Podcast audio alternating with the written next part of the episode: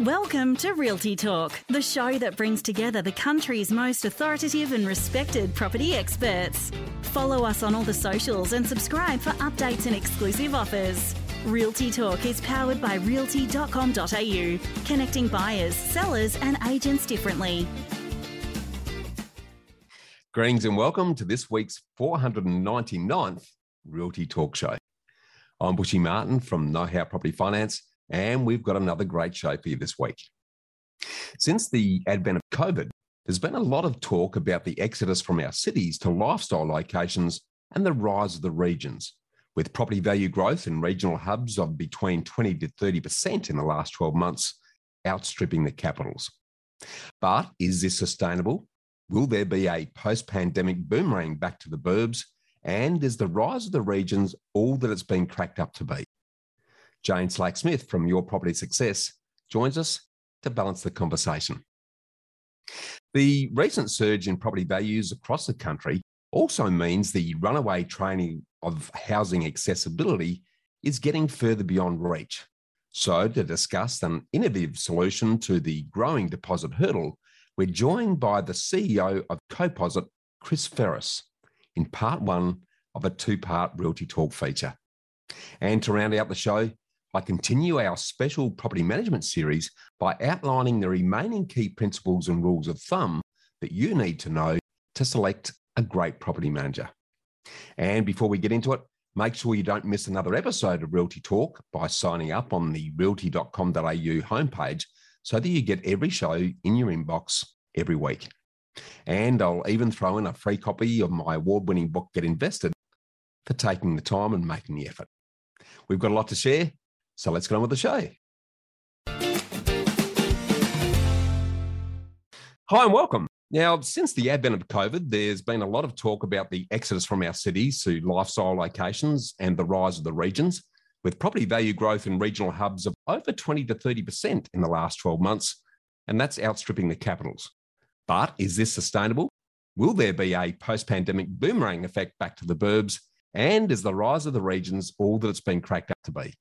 To balance the conversation, we're joined by a fellow country girl who's become a highly respected property market commentator, educator, author, awarded mortgage broker, and founder of Your Property Success, Jane Slack Smith. So, welcome back to Realty Talk, Jane. Thanks, Bushy. I'm really looking forward to the chat, and it's been a long time coming for us to uh, get together and, and share all things property. So, I, uh, I, I, can't believe that we've never actually connected. So, so likewise.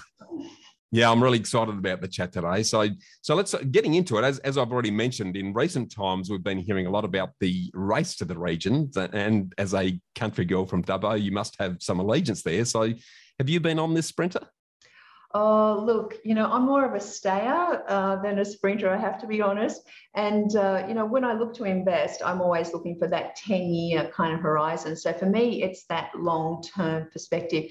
And, you know, when we entered this unique period in 2020, I remember sitting back and just and looking at it going, you know, no one's really been through anything like this before. And we're not sure if what we're seeing now is going to be something that goes on for a long period of time, or if it's a two, three, four year type of anomaly that we can, you know, recover from. And so being a student, and I guess being an engineer and a researcher and, and you know, doing data research for the last 20 years in the Australian property market, I'm always looking at what's happened historically and then applying human behavior to what could potentially happen in the future. And i was just i was in two minds and come march 2020 you know my mentoring students etc i just said like let's just hang back and watch because this is something that's really unusual. We haven't navigated this before. And by september i was convinced that things were different but I just couldn't believe that you know this rise of the regions would be something that would be sustainable. Yeah, interesting. Well, if, if you're more of a stayer, then uh, can you sort of just give us a, a brief outline of your basic investing philosophy? Yeah, absolutely. Well, you know, I essentially I'm, I'm, a bit of a scaredy cat when it comes to investing. You know, Effie from Money Magazine used to call me the meat and potatoes person when she needed something and was a little bit boring to add to the two two different sides of uh, a property argument. And, and that's because I guess, you know, my background is an explosives engineer in the mining industry. So everything was about risk assessment. And when I was in my late 20s and thought, you know, I'm going to have to do something better with my money. I really wanted to be able to have a plan A, B, and C. And so for me, it was, you know, when I was, when I look at property investing, I'm looking at, well, what has done well in the past and what have actually been the drivers. I don't want to just say, yeah, it's done well in the past, let's just assume it's going to be good in the future. Yep. Um, and so I'm looking at the drivers of what what drives a market and what drives a market is you know people where people want to live and they want to live in in an area where you know they have the um, resources to sustain the lifestyle that they want. They want to be able to commute to where they have to commute to, be it family, be it work, be it entertainment, or be it lifestyle exercise. Yep. And, you know, when I was kind of looking at those things I, and looking at the regions, I just had these doubts that it was sustainable. And obviously, you know, we've had 20 plus percent growth in the regions and in the city. And I look at the regions and go, mm, 20% growth on $400,000 property, 20% growth on an $800,000 property. Which one's going to get me ahead further? So, you know, I'm always looking at, at the numbers and the underlying information and, and what the effect is.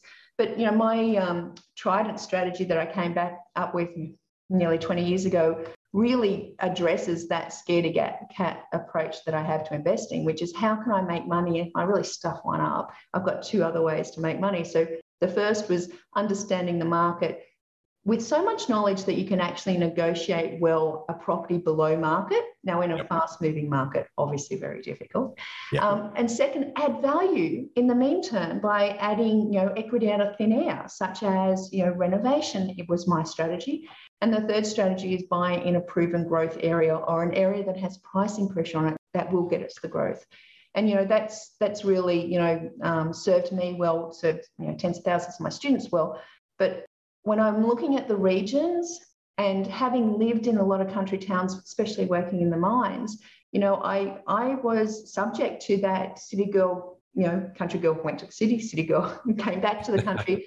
and they used to say to you, you know, um, you, you'll be a local when you've got a grandparent in the graveyard. And there was that kind of, you know, um, the new kids to town. And so I started thinking about, well, who are the people who have the I guess the economic uh, foundations to be able to choose to move to an area and still have their jobs. And usually, you know, people who don't need to meet around the water cooler to see the boss and say, "Remember me for the for the promotion," but those that are really set in their careers, you know, they're typically 45 to 55 years old. And what does that person look like? Well, that person is usually someone who's quite established in their job, yep. but they've got teenagers. Now, are we going to move, you know, from the, you know, eastern suburbs, Sydney, you know, private school GPS potential to, you know, Lithgow local high school. Love Lithgow local high school. I have spoken there many times on careers nights. But you know, you know, are they going to do that and sacrifice their children's, you know, what could be perceived high school experience?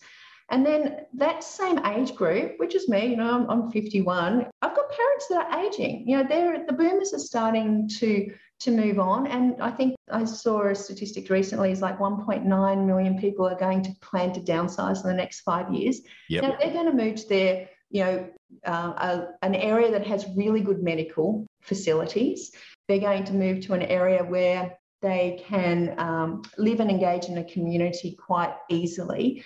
And, you know, people like me want to be near our parents. And I think COVID's kind of taught us that as well. So we've kind of got this, this dynamic where it's cheap to move to the regions and we can because from the work from home phenomenon. But then on the other hand, you know, you've got the, you know, like me, you know, a 40 year old mother turning up at the at the preschool with 22 year old mothers turning up preschool, I'm not going to be making my best friends there forever, you know. So yes. there's that community as well. And when I apply not just the statistics but the behavioral analysis of how as humans we we interact and think and engage with our family and our community, that rise of the regions, and I think we're seeing it now pull back a bit, is, is really something that I believe was had its time, and yep. there's still going to be, depending on the affordability, um, I guess, uh, recommendations that come out of Canberra, uh, there, there, potentially could be some more affordability pushes that put people in the regions. But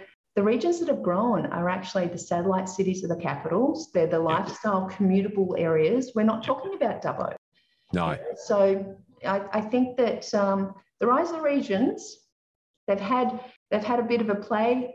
Five people or five families leave Melbourne and no one really notices, and five people turn up in Shepparton, and it's you know, five families turn up there. That's a big deal. So yeah. I think that it's um, it was something to watch, and potentially for those who are a lot more gambling than I am, would play the, the short term market on that one. But I think it was a bit of a sprint that we may not see last the distance. Yeah, interesting. I know you make a very good point around the relationship magnetic pull. Uh, mm. that that uh, sort of binds us together. So it'll be interesting to see. Now, if we, if we tip in another 200 odd thousand possible new immigrants coming into the country as the international borders reopen, where do you see the growth opportunities in the future if it's not the regions and, and how do they flesh out as you see it? Yeah, look, I mean, I'm just so excited about, you know, the borders being open again. And, and just, just the fundamentals of economics. You know, you look at the UK, you look at the US, you look at New Zealand, you look at their inflation rates, you look at them pushing their interest rates up. And then you look at Australia, you look at the war in Europe, and you look at Australia, and you know, we've you know, we've been a bit of a nanny state, but we've been really safe and secure through this economically and to some degree, you know, through our health um, uh, handling as well through this entire um, pandemic. And so I think there's going to be a, a, lot of the safety and security of Australia being very, very attractive. And I look at the overseas um, web watches and they're looking where they're looking at, at buying in Australia and I, you know, look at those kind of dynamics. And during, you know, 2020, you know, when I was kind of trying to read the market, I was looking at how long after shutdowns did the Chinese, Italian, UK, US market respond in the property market? And that's why I was so confident in you know, pushing the, the go for, for my clients in September. But, yeah. you know, I, I look at this 20, 200,000 people and I'm just really excited you look at the market, we had no new people for two years and the market went up by 20%. Exactly. No one's really come here yet, and our rents are up 15 to 20%. I've just put rent up from 560 a week to 680 a week in a little place. So we're getting these amazing dynamics without the population. Throw the population in. And exactly. I just think that um, it's really exciting. One of the things that I do do, because I love looking at information from so many different sources to try to, to correlate what's really happening yep. is that um, I've started interviewing immigration lawyers. Yep. And uh, I've spoken and I have employed quite a few Colombians and South Americans over the last five years. And yep. I've been speaking to them and their communities and immigration lawyers from there and um, from India as well. And what I didn't realize naively is that um, to get permanent residency is based on a, a kind of a scorecard yep. and you get more numbers for doing different things and one of the things is moving to the regions you get more points for moving to the regions and guess where a region is adelaide yes so um, what i've seen really interestingly is some of the south american community that i know here in melbourne who have you know settled here in Australia, have been at university here, have now moved to Adelaide just to kind of get a um, a quick path to their PR. Yeah. And just speaking to a couple of the immigration lawyers around uh, Sydney, you know, Blue Mountains is considered regional. Canberra is regional. Yes. So I think when we start talking regional, there's where we're thinking regional, which is, you know, Broken Hill, and then there's where the government is giving people points for regional. So I'm really quite, I think that's why we're starting to see Adelaide do so well. And it's probably potentially why Canberra is going to perform um, as well. But, you know, Sydney and Melbourne is where most people come to, it's where the jobs are. And, you know, I think there's a lot to be said that, you know, Melbourne's probably off now by about four years than predicted to be the biggest capital city in Australia but people are going to go to you know where they know and and I think you know we're just going to see just an incredible market. Totally agree. Exciting times ahead, I think, Jane. So uh, I really want to thank you for these very balanced insights, and uh, thanks again for joining us on the show today. Absolute pleasure. Thank you, Jane. Well, there you have it. Only time will tell what the real long-term sustainable future is for the regions as we emerge from the clutches of COVID. And if you'd like to know more about Jane, feel free to reach out to her at janeslacksmith.com.au or yourpropertysuccess.com.au. You're watching Realty Talk, your go to place for all things property. Successful property investment is a game of finance. Do you have the right team and the right game plan? Realty Talk is brought to you by Know How Property. More than mortgage brokers, Bushy Martin and his team of investment architects set you up with a sustainable strategy structured to lower your costs, tax, risk, and stress while increasing your capacity for growth. Know How has helped over 1,900 homeowners and investors secure more than $800 million in property wealth. So get set to live more, work less, and live your legacy. Want to know how to invest in your freedom? Visit knowhowproperty.com.au. Hi, and welcome. Now, I've been saying for some time now that we don't actually have a housing affordability issue in Australia. We actually have a housing accessibility problem. So, what I mean by accessibility? Well, it's the significant initial deposit hurdle that's actually preventing hardworking Aussies from getting on the property ladder, which is very different from loan repayment affordability. And with the recent surge in property values of somewhere between 20 to 30% across the country over the last 12 to 18 months, the runaway train of housing accessibility is getting further beyond reach as required deposits continue to grow.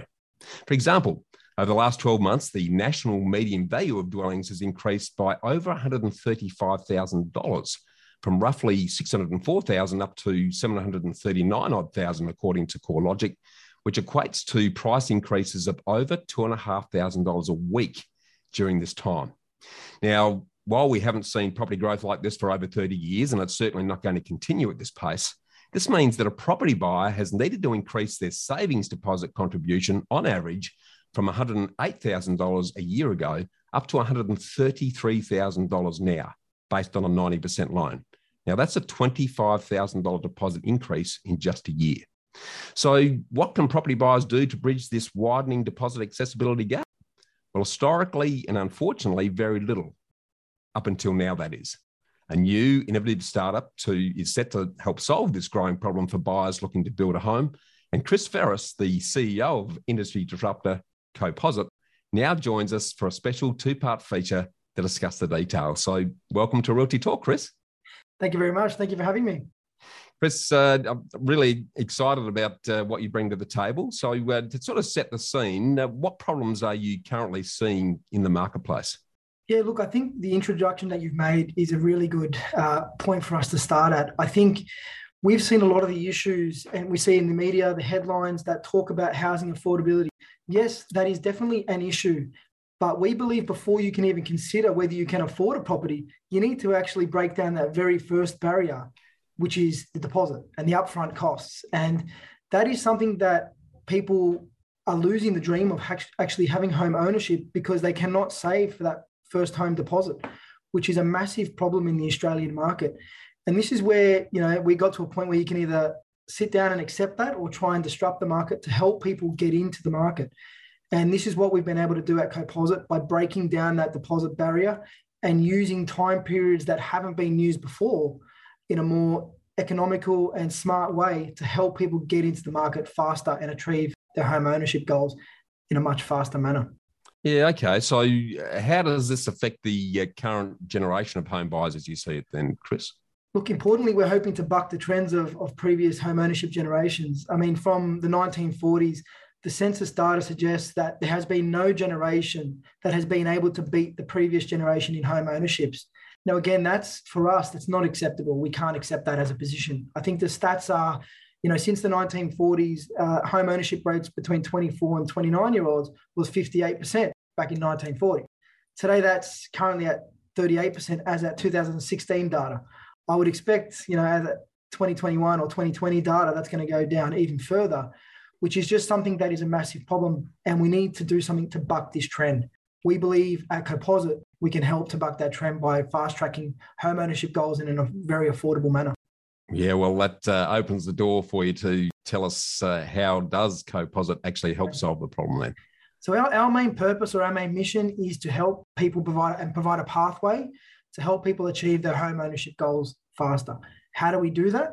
what we do is instead of, you know, if you're looking to purchase a million dollar property, instead of needing that hundred grand upfront to secure that property, you can now exchange on a $10,000 deposit and pay your the balance of your deposit in weekly installments whilst the project is being built or under construction. So it works for off the plan, anything with a lead time, um, house and land packages when the land is being registered. But basically, we're, we're shifting that, that thought where you need a 10% deposit up front to secure your property. Generally, that money sits in a trust account or does nothing until the construction of the project is completed, and then you settle on your property.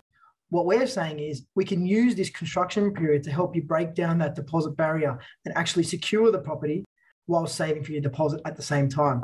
I think a lot of the issues have come into the into play where people see a target and they start saving for their deposit, but they haven't actually secured something by the time they get to their deposit target two or three years down the track, there may be one or two or sometimes three property cycles in that time, and the goalposts just keep moving further and further backwards. This is a massive problem that we need to try and address. Yeah, I love it. So, uh, so just to summarize what you're saying there, as I understand it, uh, for a ten thousand dollar deposit, you're effectively yes. securing a new build property, yes. and then between that time and the time the property settles, which can be anywhere from uh, nine months through to two years, roughly, yep. uh, you've got the opportunity then to secure the balance. And I, I guess what I like about that is that there's a lot of uh, potential property buyers that have you know a reasonably sizable deposit, but it's still not enough to get there. What this enables you to do is lock in today's price, uh, and then have the capacity through the uh, construction period to put the rest away and then settle on the property when it's complete. Absolutely, that, that's exactly the case. And you know, I think the important mechanism there is that they're securing the property t- in today's market and then they're paying for the balance of the deposit um, in tomorrow's market effectively. And that's that's how we've been able to help people get in. And that's what we're seeing. You know you talked earlier about property prices increasing 20 or 30% in the last 12 or 18 months alone. So does the deposit target. Now people just physically can't save that fast.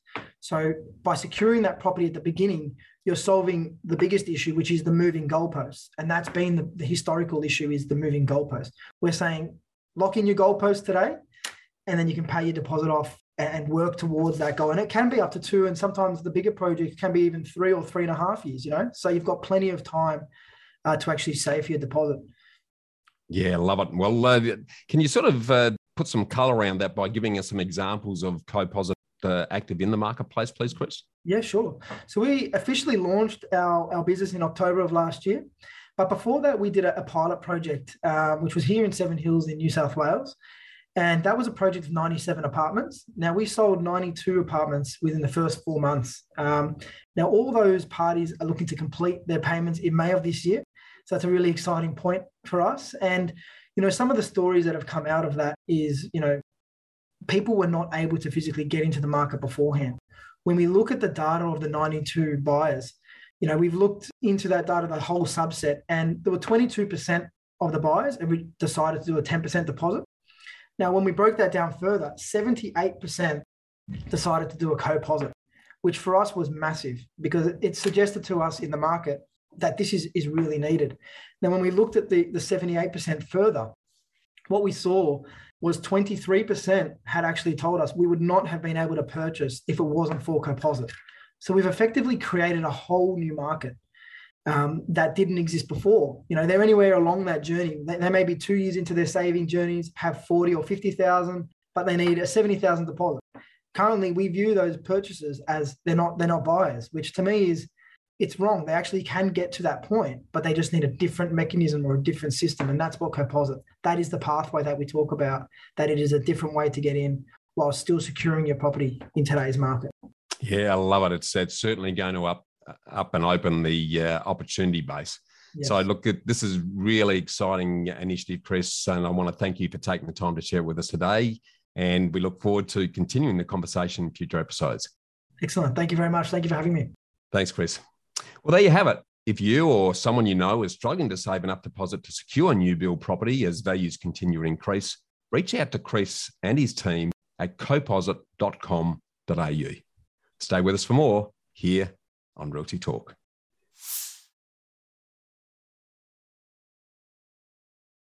Greetings and welcome. This week, we continue our special focus on the critical importance of property management to your investment success.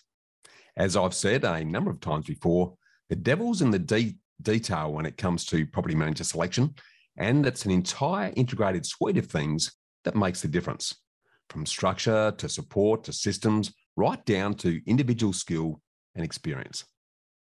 Last week, we uncovered that you need to focus on dedicated specialist property management businesses who operate on a portfolio basis, as opposed to property management teams attached to real estate sales offices that operate under a pod task structure. So check that out if you haven't done so already, as these are big rocks in property manager selection. Today, we'll continue by unpacking the other key property management principles and the rules of thumb that you need to be aware of. So, the next major guiding principle revolves around the proximity of the property manager's office to your property. When we owned our property management business, we would only manage properties within 20 minutes drive of the office. Why is this important? Because if your property manager is spending a lot of time in their car driving miles between properties, then they're not spending as much time actually managing your property. Likewise, if the property manager isn't local to your property, then urgent call outs to attend the tenant issues can be troublesome and often delayed. And the property manager may not have an intimate knowledge of the area close to your property in terms of access to good local tradespeople, etc. Now, the, since the advent of COVID and a bigger reliance on property managers potentially working remotely from home, you just need to ascertain who is actually managing your property and how close do they actually live and work to your investment property. So, having your property manager close to your property also supports the use of local trades and services, building loyalty and offer getting better rates, ease of accessing the property at any time, be that an impromptu show through for a prospective tenant through to an emergency property need as they just a stone's throw away. The next consideration relates to the number of properties under management. As a rule of thumb, a good property manager working in a portfolio system, looking after properties within 20 minutes of their location, can safely manage somewhere between 80 up to about 120 properties and still provide a good, consistent quality service. Beyond this, they're generally spread too thin. Other important considerations include the property manager's leasing approach in terms of how and where your property is advertised, and whether they take professional photos, use drone footage, and prepare 3D virtual tours of your property to display the property at its best and attract the largest pool of quality tenants. Find out who and when are open viewings for tenants conducted so that you can access the frequency. Also, get clear on what their tenant application process, reference, and employment checking and turnaround times are, as it's often the quick or the dead when it comes to securing good tenants. Tenant applications usually need to be processed in one to two business days. However, this is subject to tenant references responding in a timely manner. You also need to ensure that they provide you with full copies of tenant applications, reference, and employment checks, and that their recommendations are in writing, not just verbally over the phone. You also need to be across how many similar properties they have listed and the average vacancy days of properties on the market until the lease start date.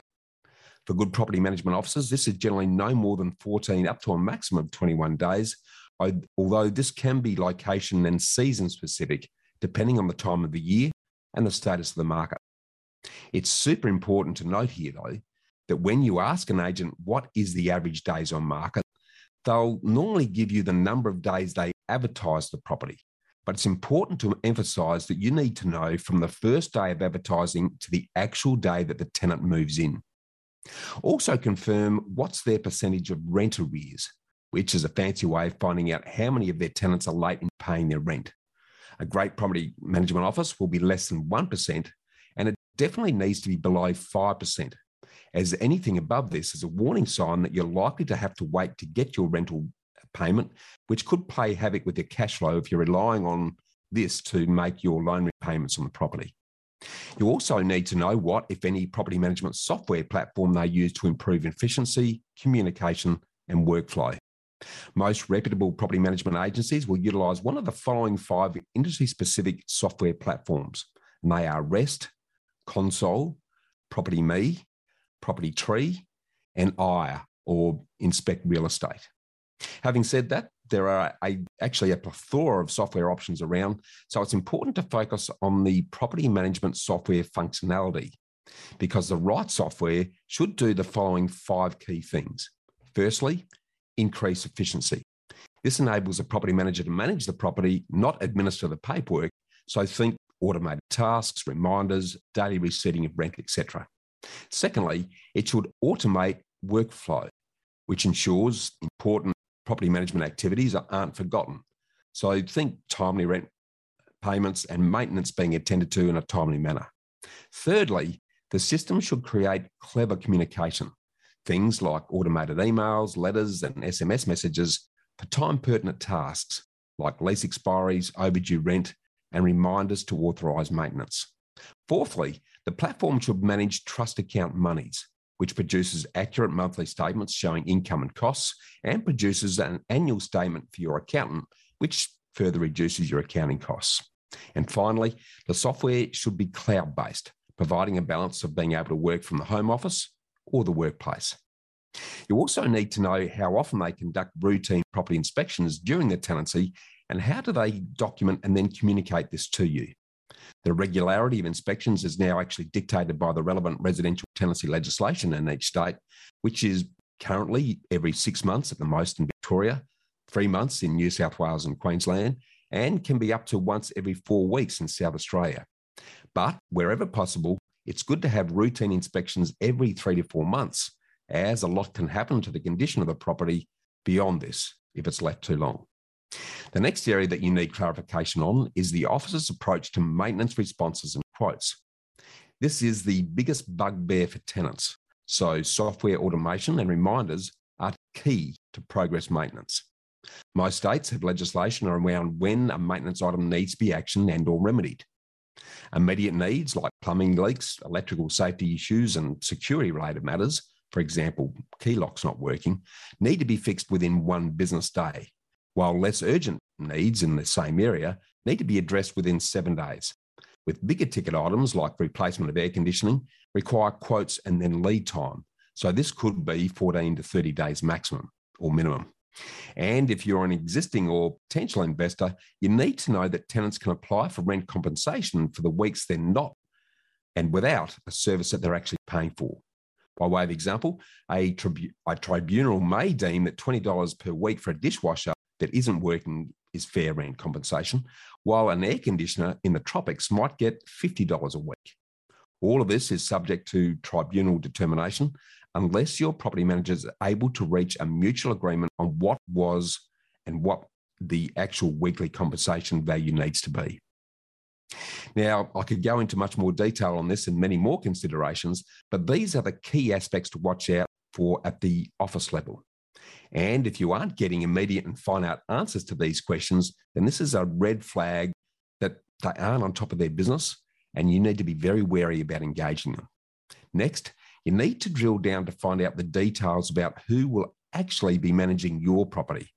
Who are they? How long have they been a property manager? And how long have they been managing properties in this particular office? Longevity and stability are the key here. So anything less than six months is a major worry, and anything over two years in the office is preferred. And it's an extra bonus if your property manager is also a property investor and landlord themselves, as they're actually going to have skin in the game and they can emphasize with what's important to you as one of their landlords. And finally, you need to consider value versus cost. Your focus shouldn't be about rate. You need to focus on reliability.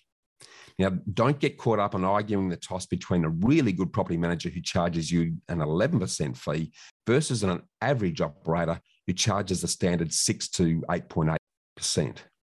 In most cases, the difference between the two amounts is only about the cost of a cup of coffee a week. And if you're prepared to put your most valuable asset at risk for this amount, you probably shouldn't be investing in property at all. So, this is your whirlwind Reader's Digest summary of what it takes to identify a great property manager. To sum up the perfect property manager profile, the property manager who is actually managing your property will be a property investor themselves who's been managing properties for the office for more than two years and has been in the industry for over three years minimum. They operate on an end to end portfolio basis, managing no more than 120 properties, all within 20 minutes of their office location, supported by a proprietary cloud based property management software system like REST, Console, or Property Tree, with three to four documented routine inspections a year. Property leasing is handled separately by a dedicated leasing manager. They operate in an office that has less than 5% rent arrears. Tenant applications are processed within 24 hours, and the average vacancy days is a maximum of 14 from advertising through to tenant occupation. And the office is a dedicated and specialist property management business that excludes property sales. Next week, we'll conclude our property management series by drilling down into the questions that you actually need to ask in order to separate the sheep from the goats when it comes to selecting your property manager. And for more deep dives on the importance of all things property management, look out for my recent conversations on both Realty Talk and our Get Invested podcast with Dennis Youssef from Inspired Growth Training, along with Lauren Robinson from Rental Results and Jamie Billowell of the Code Property Group. That's more food for thought. Have a great week. Remember to always get invested in your future, and I look forward to sharing with you again soon. Property depreciation is the natural wear and tear of a building and its assets. Property investors can claim depreciation as a tax deduction each financial year. Depreciation is a non cash deduction. This means you don't need to spend any money in order to claim it. On average, BMT tax depreciation find residential investors almost $9,000 in first full financial year deductions. Call BMT on 1300 728 726 today for an obligation free quote.